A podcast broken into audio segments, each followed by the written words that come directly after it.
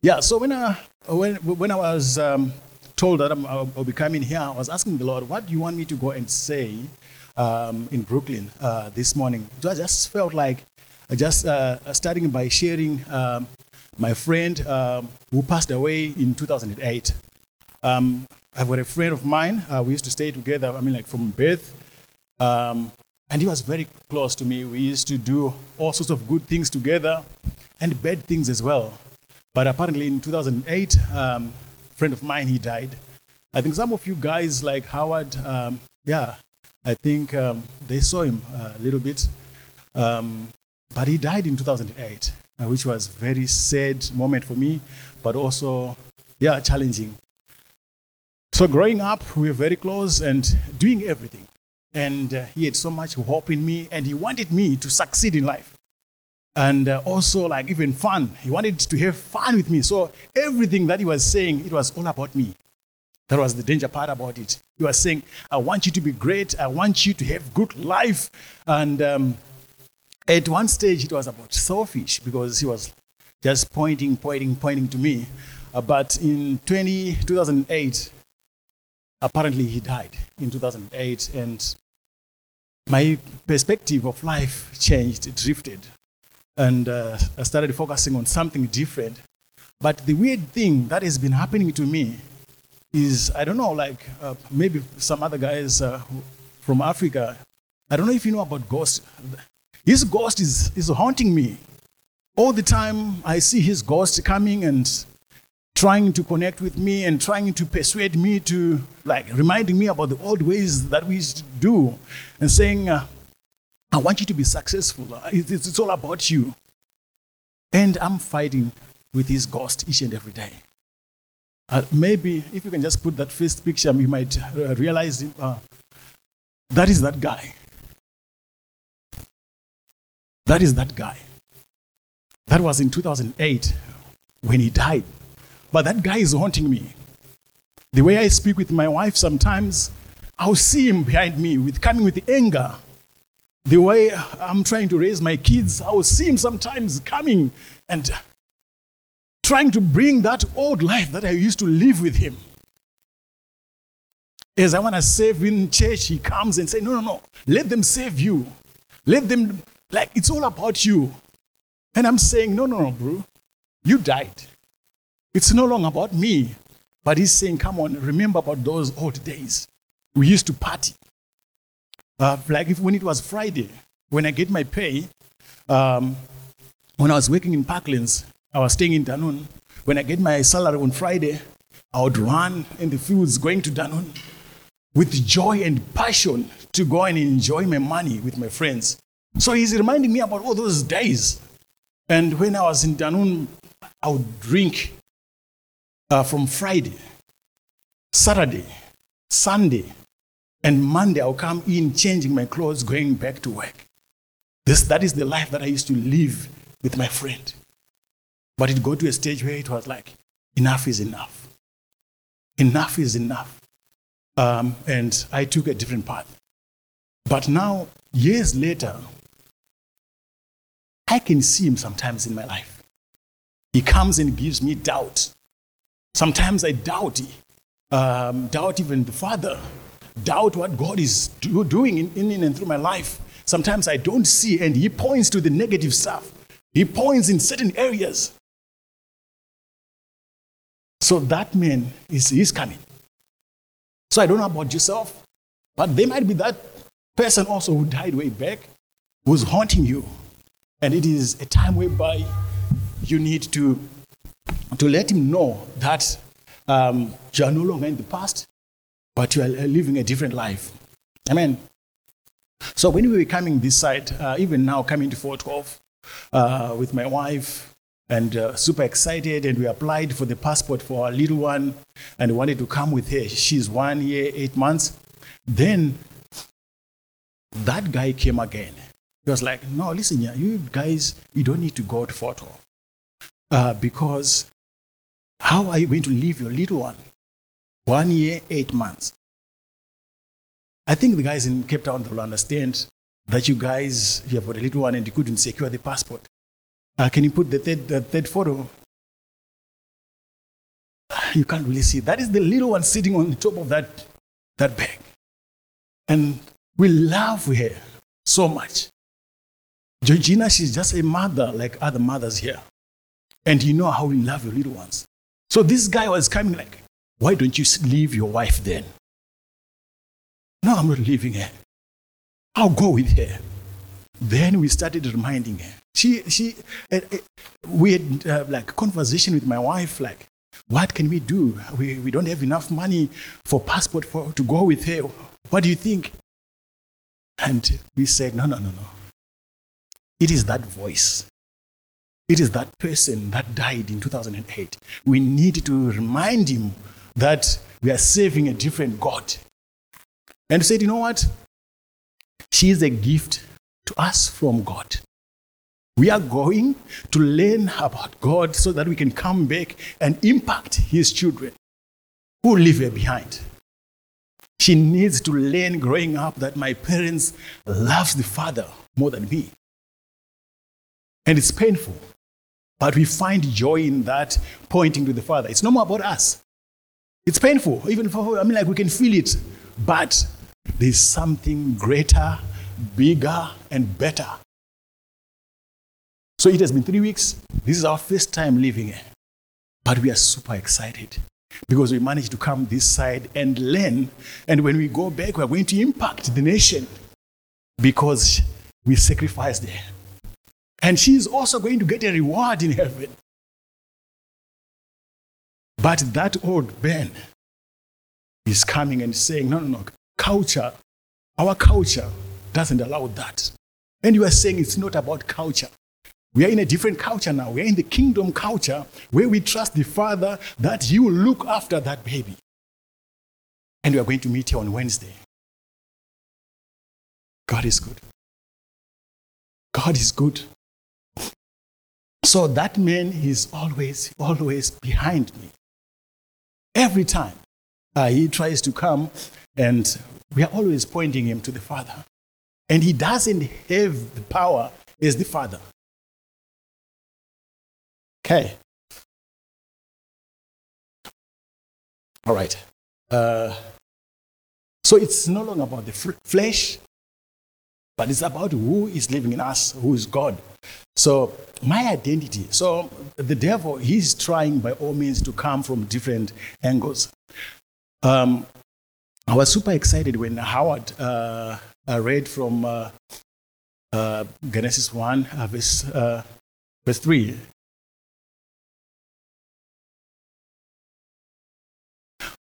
So now, this was in Genesis 1, verse 3 says, now the serpent was the shrewdest of all creatures, and the Lord had made, really. Let me read my translation here. I think it's a... Okay. All right, wait. My translation says, the serpent was crafty. Yeah, it was crafty more than all other creatures. So crafty, meaning like he is very deceiving. And he can install doubt. No matter how good you've seen God in the past, but he can install doubt. So even here, when you look what he did to Eve, it was only, did God really say? And that led to Eve, ended up in sin. So now in our life, even in my life, is trying to, that old person is coming with a doubt. He's coming with one word, and I'm monitoring him, but each and every time he changes. Hallelujah. He changes all the time. So recently he has been using even guys from church without knowing. The guys, their intention is not to break me down or to kill me, but is to really, they're seeing what God is doing, but the devil using it to his advantage. So guys would woke up like, wow, you guys from Africa, eh? It's amazing up there. You guys are doing an amazing job. Feeding into that old person in me who had died. Then he'd be like, you see, you're doing very well, Neville. Then pride is coming in. Like little cells of cancer growing in me. Now as I'm walking around, I'm like, yeah, so I'm the real man, eh? The real deal. I'm doing it up there. That man will be coming along me like, yes. And all the time now, as I'm going around, I want people to have that confirmation. Because there's that cell which is growing in me, which needs to be fed with those compliment words. Well done, Neville. Yes. Oh, you guys, you are suffering, eh? How are you doing it? I can start to feel again like, well, for sure, I'm suffering. Feeling pity for myself. Then I'm also building in that. So now I want to be at that place whereby I am reminding this person. Like, no, guys, together, let us help to cure this person who is in me, who wants to be applauded to, who wants to be seen doing all these good things. It is not me who's doing what's happening in Zimbabwe. It is not me. And I don't have anything to do with that. I'm only a vessel. When you guys see me more than what God is doing, then there's wrong. There is something wrong there. Because he's the head. And maybe I'm a toe. But if I image more than him, then there's a problem. And then that feeds to my ego. I want you guys to see everything that I'll be doing. So now when you ask me about the suffering, the answer that I have for you, I don't know about suffering in Zimbabwe. I didn't go to check up on the suffering. I went there with the gospel. What I've ate, even if I eat sushi or I sleep with, that doesn't affect my spiritual being. I don't know about politics. Don't ask me about Mnangagwa. Don't ask me about Mugabe. I don't know all those people. Ask me how is the church doing. I'll tell you. I'll tell you. If you ask me about church, I'll tell you. Because if you ask me about politics, then I'm drifting away from the mission that I have. Now I need to look like what's happening with the triple C, what's happening with ZANU PF. No, I'll waste my time. And that is other, like, it's like cancer. There's a lot of things that were happening in my life. So that man who died in 2008, is interested in all those things. So the moment you start to trigger that, he comes alive. I won't have time for church. I won't have time even to think about other people who are spiritually dying because I will need to focus on all these things. So this man, as he's becoming alive in those areas, so I'm reminding him, like, I'm doing nothing. It's not about me, it's about him. I'm not suffering. I've seen people who suffered for the gospel. I saw people who died for the gospel. I saw wounded soldiers. We've got people like Mike Fast. Right now, when I look at him, he's a wounded soldier who's after the heart of God. Even when he's in hospital, he doesn't have all the power. He doesn't have energy. The moment he's getting a little bit of energy, he's riding out. He's trying to encourage the body of Christ. Guys, we are going somewhere. I want you to keep your eyes fixed on God. The doctors, they've given him 7 days. In that moment, the doctors, they've given him 7 days. And he's trying to use all the energy that he has to encourage the body of Christ, pointing to the Father. This is where we want to go. This is where we want to go. When I look at those wounded soldiers like him, I get encouraged. I get encouraged. Then how much suffering am I? Because I didn't eat with meat and I'll think like I'm suffering. What about this person who has been told by the doctors that you might not make it through in 7 days? Can you see the picture? So I'm always reminding that old man, like, I'm not suffering. I've read about Stephen in the Bible who was stoned. For his faith, no one has stoned me. I'm nobody. Stephen, he was stoned. He wasn't hit with a gun. Gun, it's easy. It's one shot. Then you're gone. Think about stones. A pile of stones here. Deny your Jesus. Then we can let you free. No. Jesus is the Father. I picture Stephen with like one of his eye maybe hanging out. And he's continuing like, Jesus is the way. And the person is there, is holding another stone. Deny you Jesus. And like, I only know Jesus. Then another stone. Before he dies, forgive them, Father. They don't know what they're doing. Forgive them. He suffered. He suffered for the gospel. And when I look at those men, say, Lord, I want to run for you. And it wasn't about him. He was pointing to the Father. So in our life, that old person, he comes to us, all of us, in different forms, in different ways. And he wants to say, it's all about you. We want to deny him today. We want to deny him. It's not about us, but it's about him. So if we can get to that place where we can really deny ourselves and allow him to use us, allow him to be the center of our life, then we can see God being glorified through our circumstance. In Zimbabwe, do we sometimes sleep without food? Yes. We don't even have electricity. We don't even have running water. But we have got joy. We don't need. Don't give us those things. We don't need those things. We are content in him. We are content in him. So I just want to encourage you. I don't know like where you are and what you are struggling with or why you are doubting God, if you are doubting him.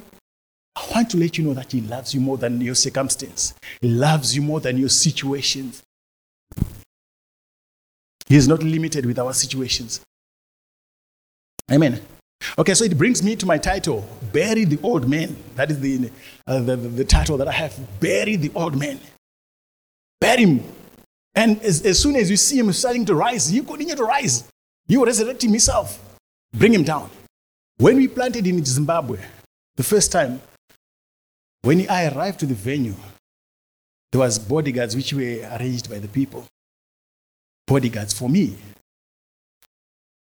We had ladies who were putting like clothes for me to walk on top. I said, no, that is not me. I don't need bodyguards. I'm nobody. I don't need people to honor me in that way.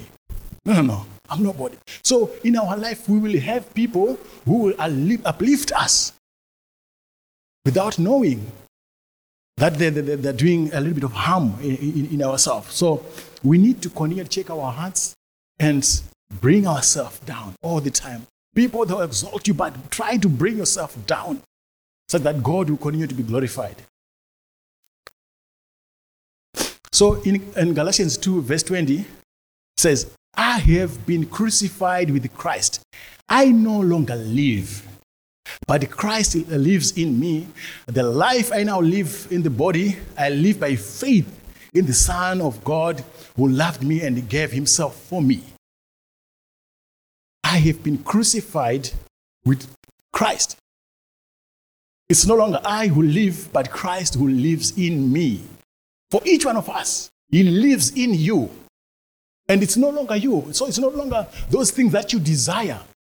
In Colossians 1:16, it says, God created everything and for himself. Meaning you and me were created for himself. So there is something that he wants to do through your life for himself. So we need to find that purpose of our life and serve him faithfully. And we will see many people coming into more because it's Christ who is now living in us. And when we are in Christ, we have got peace. We have got joy. We have got faith. Amen. All right.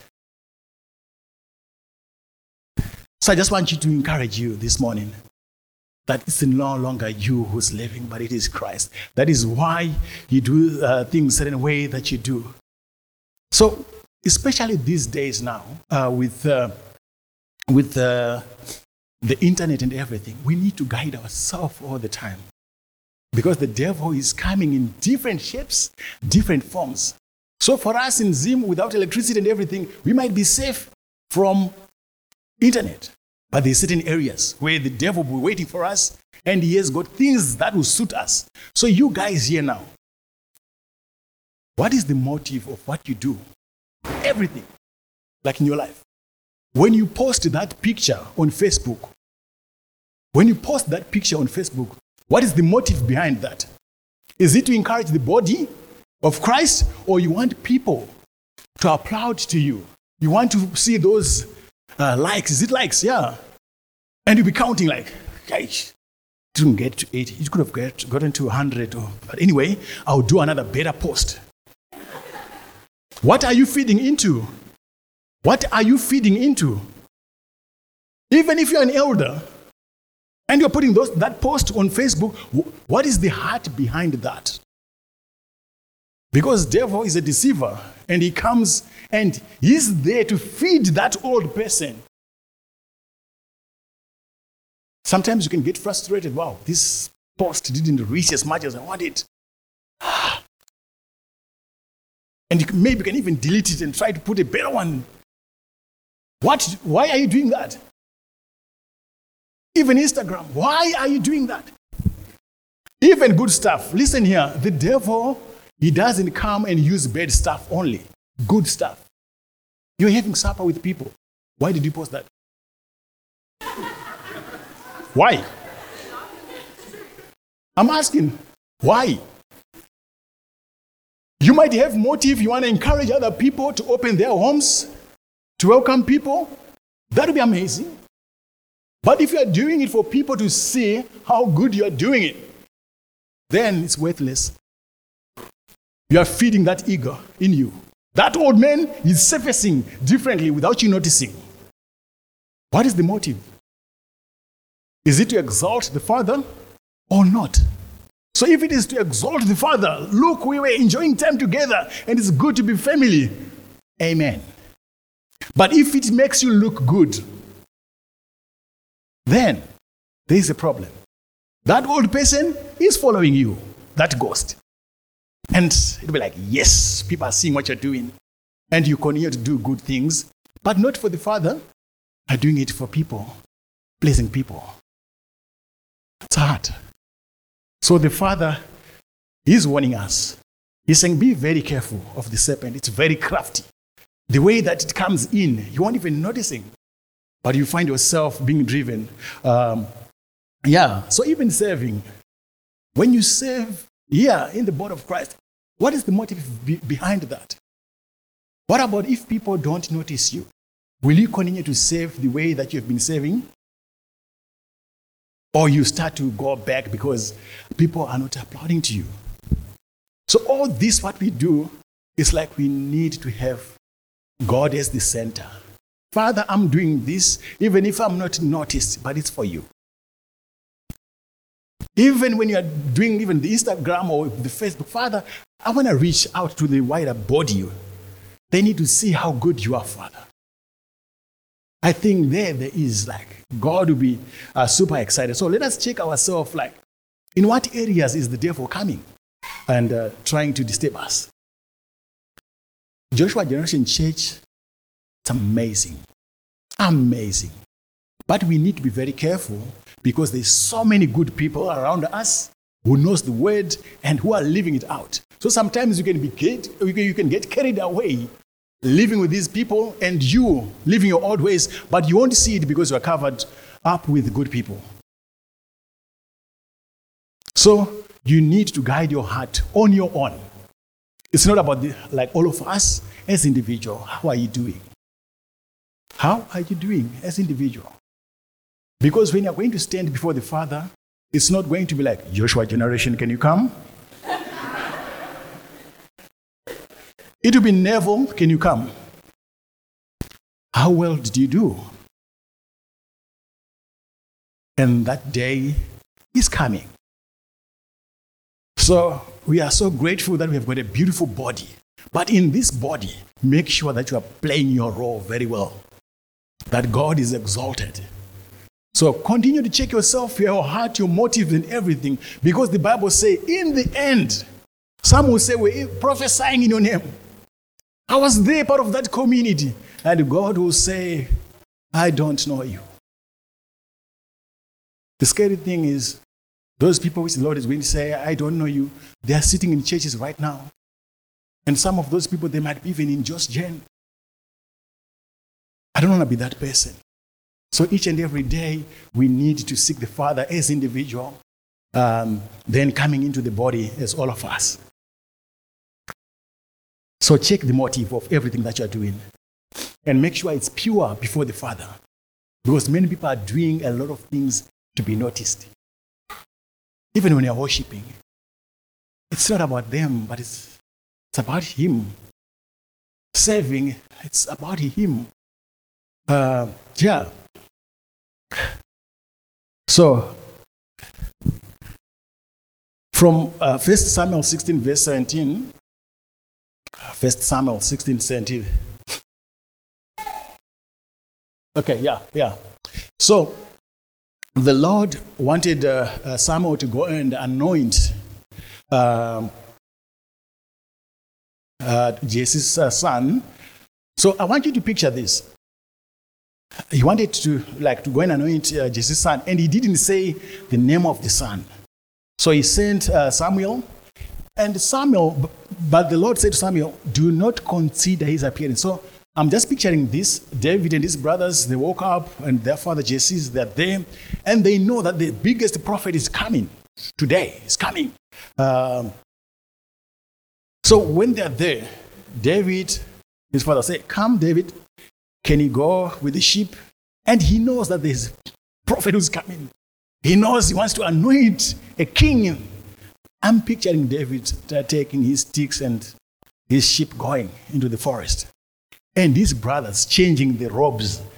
I think this would look good for me, and I think I'm going to be the chosen one. Even the father was like, okay, where's your son? His best son first, come out. And Samuel's like, The second, Dead until all his sons were denied. Where is David that time? He's deep in the forest. And not with a bad heart, good heart. With a sheep in the forest, deep somewhere, where no one is noticing him. No one told him to bath. These other guys, they woke up around 4 a.m. and just make sure that I look good. And the Lord said, don't be carried away by his appearance. He's not the one. The next, he's not the one. Then he said, is this all your children? There's one. Where is he? He's in the field somewhere. Everyone stand. We are not going to sit down until he comes. And they went and searched for him.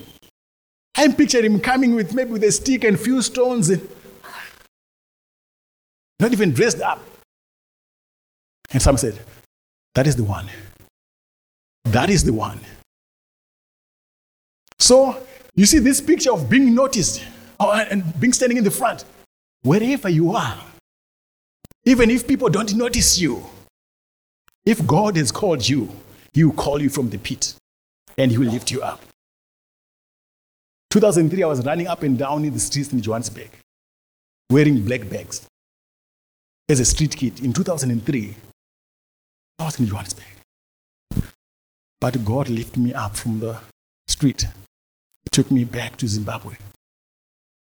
He can find you wherever you are. Even if people overlook you, your family might overlook you, He won't overlook you. Maybe that process is shaping you for more. It's shaping you to in order for you to step into your destiny. You need to be faithful. Even being not noticed. Continue to be faithful in the Father. Don't give up in serving Him. Serve Him wholeheartedly. And God will open doors. When He opens, no one can close. When He opens, no one can close. When you check the heart of David, even after being anointed, he was sent back to the fields. He didn't say, no, I'm going to be becoming the king. He went with that heart. He continued to serve. Saving his brothers as well. Not saying I'm going to... Yeah, that heart. God is after that heart. God is saying He's not interested on the outwardly. He's interested on the inward. In heart. Let us guide our heart. Why do we do what we do? No one will know like your heart. So in Zimbabwe, For you to be called, like, they call them men of God. Like, if you're an elder, you're a man of God. They notice you because you're wearing a suit. Shiny shoes and, yeah. So I was challenging our guys. I was saying, our guys, we need to be wearing suits. They were like, just Jane has never wore suits. So no, we need to wear suits for sure. Our hearts need to wear suits. Shiny shoes, we need it in our heart. Bow ties and nicely. Tuxedo and everything, we need to wear it in our hearts. When the people look at us, they need to ask questions. Why do these people give themselves this way? Why do they behave this way? They need to search that. Then they'll see the heart. They must be after the heart of God. Because God is not interested about the outward appearance. He is about the inward.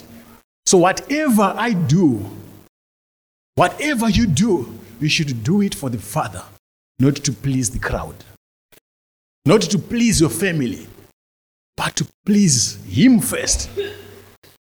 And when you do that, there's an overflow of peace. There's an overflow of joy in your life. But God is after the heart. So, yeah. Matthew 7, verse 21 to 23.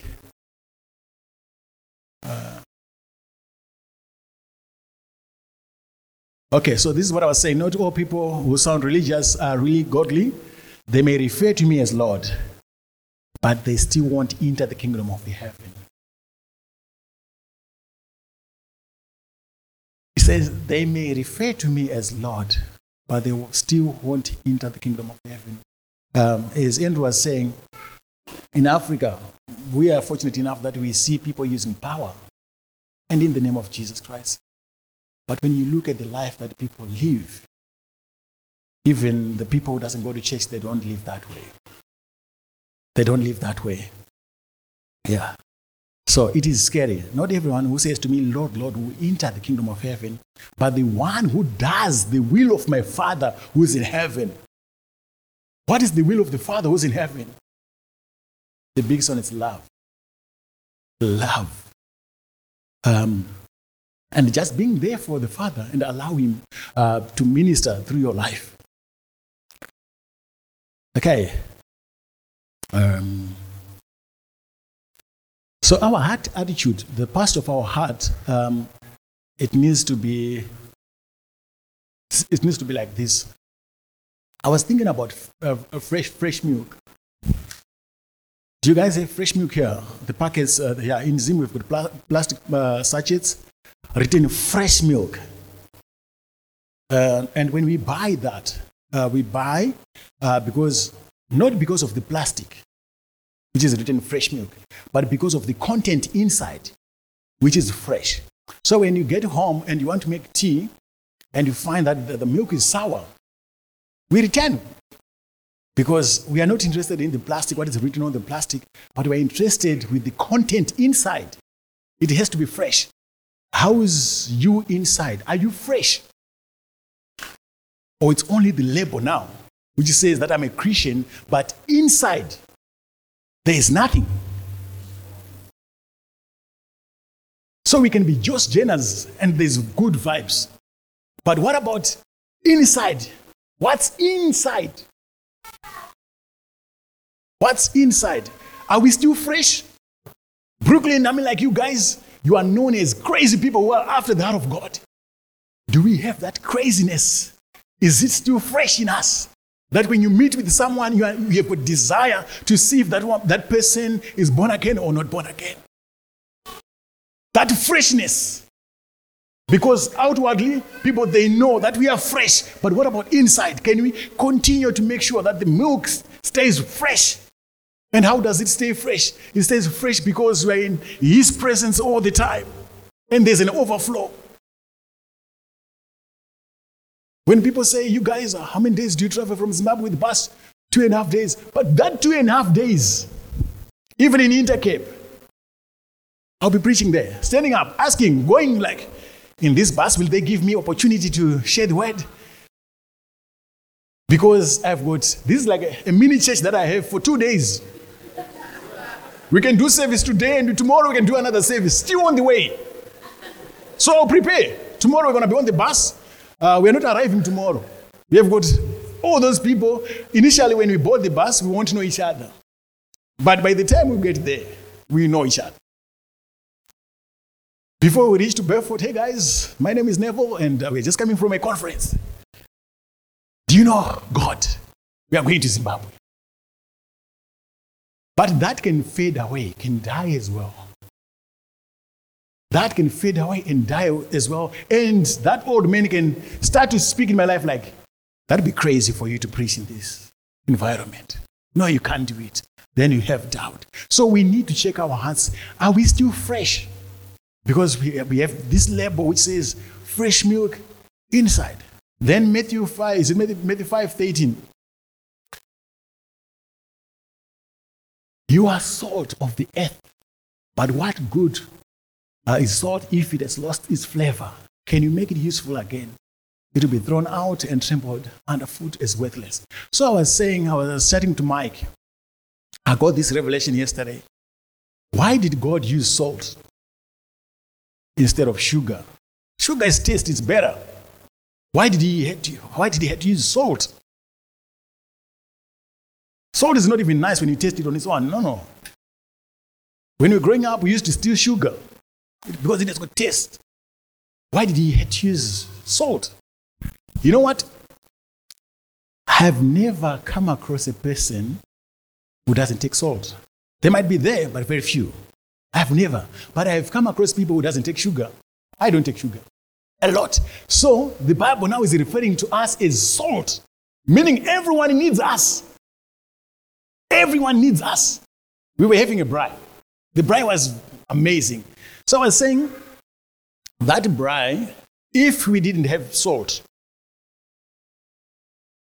if with all the steak and everything and pap, there's no salt. That's going to be weird. And no one was going to love the food. Are we together? Then we had salt. And no one would go home and say, wow, that salt on that steak was amazing, hey? No one would say that. No one would recognize the presence of salt. That steak was really good. Especially the salt was amazing. No, there's nothing like that. So now the Bible is saying, you are salt. You are going to add taste where you're not going to be recognized. But you change the environment. But people can notice you when you are not there. It seems like things are not going well. Why? Oh, it's because of Daryl. But when he's here, we don't recognize him. He just sticks in. So the Bible is saying, we are salt. I am salt in Zimbabwe. But the steak is the father. So I don't want to image more than the father. That people can start to walk and say, the salt is just too much on that steak. No. If I image too much, people, they'll get to that place. He's just on the way. He's salty, man.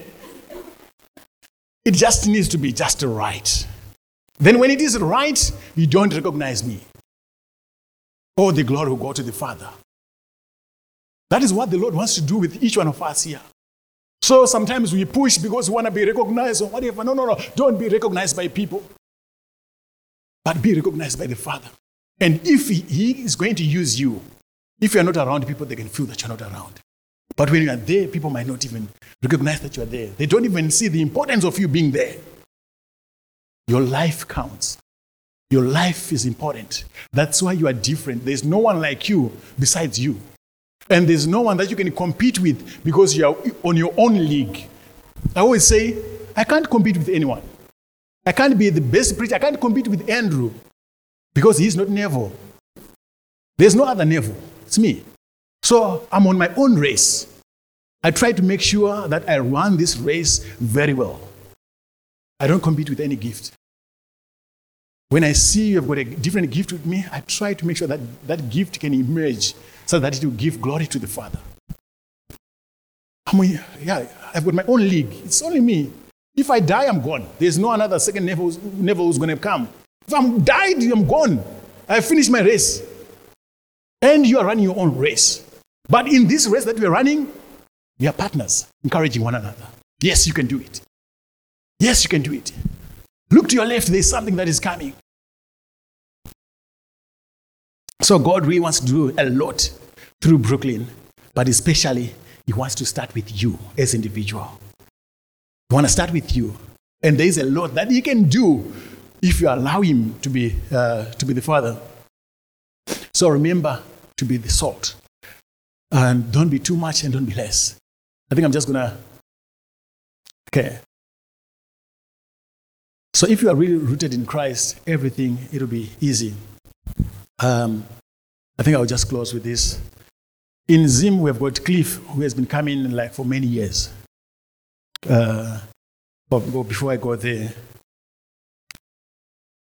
I just wanted to talk about like if the salt is really, really nice and just enough, how the impact that it will make. We are now staying in Tableview, Parklands, Tableview. Yeah. We are now staying in Tableview. When I arrived at Mike's place, there was something weird that happened, but that is kingdom. I have never known him. This is our first time. So I heard that on Friday I'll be moving to Mike. I'm like, wow, I'm looking forward to see these guys and excited. Then when we got there, I had told them initially that I'll be going to have braai with Johan in Parklands. So they might have had plans with us, but they had given in. They say, okay, you guys can go and have a good time with Johan. So when I was phoning Johan, there was a lot of people who were coming through to his house. And I told him, like, I'm staying with these guys. Is it fine if they can come? And Johan was like, yeah, cool, why not? But it was four of us and the rest of the guys were coming. It was just going to be a lot of people at Johan's place. So Johan's wife had concern. He said, Johan, we might be a lot of people here. So he came back to me and said, Nev, there's going to be a lot of people. Like, okay. Then I said, why don't you guys come here? I had just arrived. How weird it is. I had just arrived and I think we had chatted for less than 20 minutes with Mike. But that 20 minutes, it took me 5 minutes to see that this is home.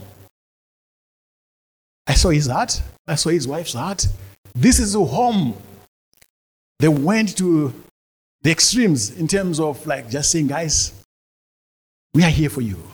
We want to save you. We want to be a blessing to you. What do you want? So when I said to them, guys, can we go to Johan? They had their plans, but they said, yeah, we think that'll be good. And they've never seen Johan. And me, they've just met me with me like 5 minutes. And they wanted to go with me to Johan. When you meet the real deal, you can feel this is the real deal. You can't hide God. Then I said to Johan, can you come this side? And it wasn't only Johan. It was with all the other guys from Danone. The next few minutes, these guys, they are phoning their friends as well. Sean, why don't you come? This is going to be fun. And he's saying, I'm putting the fire and this. So the guys, they came in. They were like, we don't know where Neville is getting us. So everyone was jumping out of the car. I was like, you are crazy, Neville. And I'm saying, no, because I was the one who was welcoming them. These guys were busy putting the fire.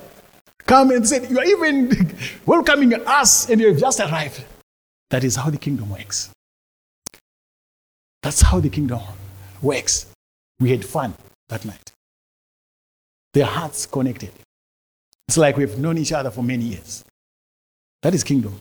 When we get it right, we don't feel like we're a visitor. We feel we are part of the family. And this is just a glimpse of what's going to happen in heaven. This is what's going to happen in heaven. But we need to get our hearts right. So I was asking him, like, you guys are amazing. How did you? He was like, Nev, when I was growing up, I was raised as an African person. And you know, there was that division. But I had to work through our hearts. They're sleeping, I think it's in their main bedroom. I don't know. Yeah. But their testimony is not going to end here. It's going to the places where they will never go. Many people are going to be changed because of their testimony. But why? They had to lay down their life. It's different. It's difficult. Someone stepping out of his bedroom like, hey, if you welcome, go in. help yourself with watching. Like they're on their toes trying to save us. Like, no, whoa, it's just saving us is just enough. Like, no, how can we be a blessing to you guys? That is where we need to get to. It's not easy, but we have to die to ourselves to be Christ-like. And when I look at them, I see Christ. That's how he operates. So, yeah, just closing. Will, what's his name? Cliff. Cliff has been coming to Zimbabwe for more than 20 years. He has been coming to Zim, visiting us. Cliff is Cock. So when I was chatting with him, I was like, Nev, I don't have hope with Africa. It seems like people, they just go in circle. They don't have breakthroughs. Yeah. It's like, we've been coming here for more than 20 years. And I said, yeah, I get you. They've been coming, guys, for more than 20 years. But for the past while, we've been having missionaries coming through into Africa. And this is how the missionaries were operating. They were coming with money, with books and food. So they'll give you food. Like when they come into the community, okay, guys, come. There's food. Then afterwards, they'll take off their Bibles and they'll do the trainings and they'll go and stay at their lodges and the kind of stuff. That was the missionaries. So in some sense, they trained the community. They trained the Africans. Like when we see white guys coming, we want money because we were trained that way. The way they were coming with the gospel, it's food, money. Then they will speak. They were hoping to win people's hearts through food and through money. And actually, they did a damage to the people. That's why there's that struggle. So I said, I get you. But the problem came from there. So I was like to him, when you come, do you stay with the people in their homes? No. Do you stay at my place? No. I think let's start there. Why don't you start there? Have you ever eaten my food? No. Why? You need to be real. So he came back to Cape Town. Then he said, Nev, I'm coming back to Zimbabwe. Good. Where are you going to be staying? I'm staying with you. Said, we don't have running water. We don't have electricity. I'm ready. When he came through, we stayed together. It was so humbling to see him by the well. It was so humbling to see him with little torches in the night, eating pap with us, with veggies. Yeah, I mean like, but he touched the community. He touched many people's hearts. During his one visit, that last visit, he touched so many people's hearts. He got to understand how people live. And he saw where people were lacking and trying to help. He didn't come with food. He didn't come with money. But his presence and being there and being part of the community, it transformed people. I drove with him to Bulawayo. There was another lady from Danone who her uncle had passed on. So she was in Bulawayo at a funeral. And us, we had gone to a conference. So I told him that this lady is here and let's go. It was a kind of rural setup. When we got there, the guys, they were sitting on the floor. This white man in the middle of nowhere, I saw him, Cliff, sitting down, saying, "Sympathy, I'm sorry. People started asking questions at that funeral. Where is this white man from? And that lady was like, this is my elder from Cape Town. They were here, and they heard about me being here. So they came to support me. People were like, do they have a church here in Bulawayo? Why? Because there was that laying down of his life. And the people caught the heart of God. So there's so many times whereby it just needs you to lay down your life such that people can see God. You are a living Bible more than the Bible that we read. People, they read the way that you live, the way that you treat others, more than what you preach from the front. When you got back to Harare, there's another church. The elder is here with us. He has got more than 20 couples.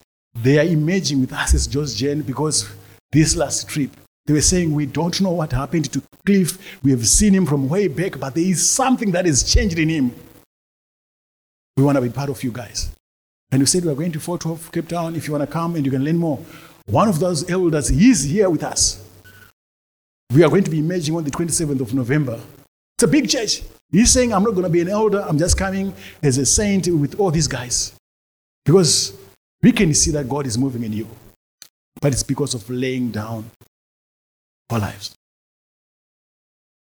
Where do you stand this morning in terms of laying down your life?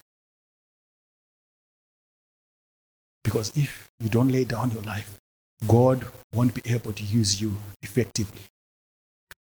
You're on the way. So the Lord is calling us to die to ourselves. To die to ourselves. When we say wherever, whenever, however, when you say those words, we need to be very careful. We can go wherever, whenever, however. If God opens those doors, will you be able to lay down your life and go? So if you are not in that place and ready, don't say those words, because you'll be lying before the Father. God wants us to lay down our life. I believe there's a lot that the Lord wants to do in Brooklyn and beyond, but it's going to start with you laying down your life and say, Lord, come and use me to the fullest. It's all about you. Closing with this. The word says, we are like mist. We appear for a moment, then we vanish. Where are you going to vanish into if you are not rooted in the Father? We appear a little like mist. You can't get mist at 12 afternoon. You can't. But you can get it in the morning. That's how short our life is. That's how short our life is. I was chatting with Mike yesterday and he was saying, Nev, I was given 7 hours. So to him, he was saying, this came too fast. He's young. So asking yourself, like, how far are you from that time? Because you never know. How far are you from those results?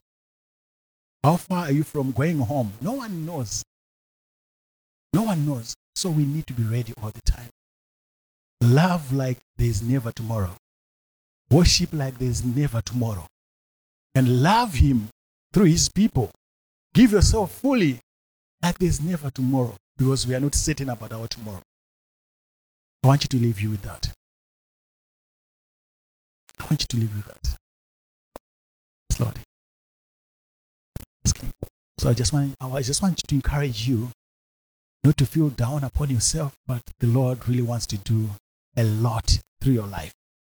But it's through sacrificing and laying down your life. God gave us His one and only Son, His best gift. What are you giving to the Father?